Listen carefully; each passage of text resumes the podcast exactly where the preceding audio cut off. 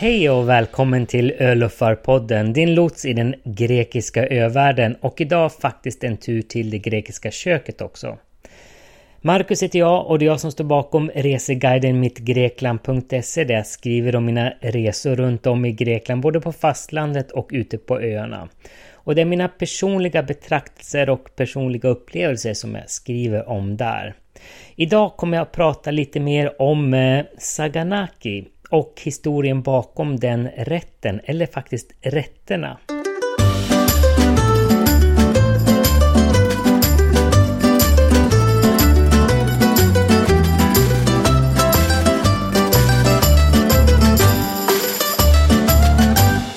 Ja, på mittgrekland.se skriver jag faktiskt inte bara om mina resor och upplevelser i Grekland utan jag lagar en hel del grekisk mat eller mat inspirerad av det grekiska köket och de recepten publicerar jag också på mittgrekland.se under kategorin recept.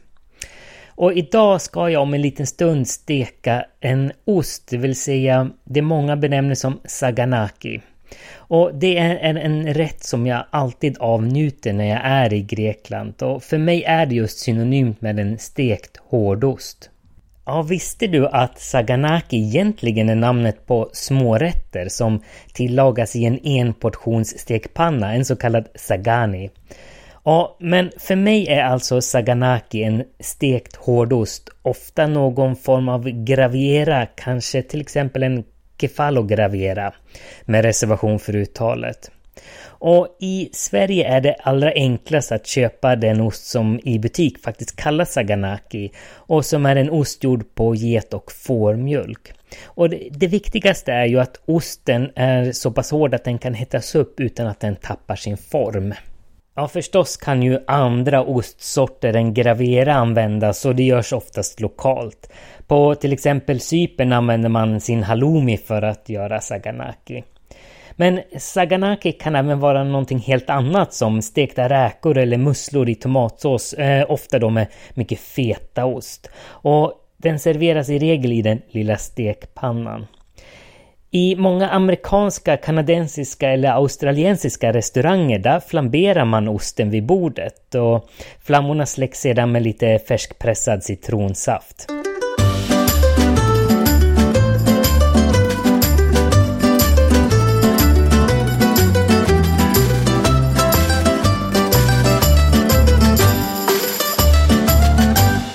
Historiskt så var saganaki en enkel metod bland bönder att piffa till den lokala osten när de stekte på olika ostsorter, till och med fetaost. Och det exakta ursprungsreceptet, det, det, vet man inte riktigt var det kommer ifrån, men det viktiga är att eh, osten skulle eller ska serveras i samma panna som den har stekts till i. Om vi håller oss till saganaki som stekt ost så finns det kanske framförallt två sätt att tillaga den på. Dels steka den precis som den är eller panera den med ägg och mjöl. Och osten den ska sedan serveras med pressad citron och vissa vill ha till exempel smält smör över eller ha lite honung till. Och de som flamberar osten vid bordet de häller i regel vitt vin över osten innan man tänder på.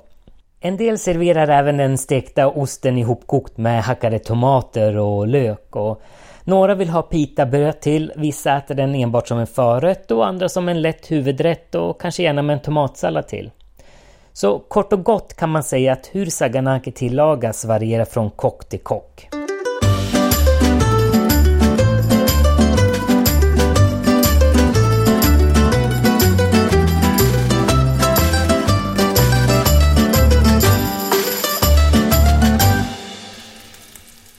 Saganaki, det vill säga osten, den ska stekas i en upphettad stekpanna, förslagsvis en teflonpanna, utan varken smör eller olja.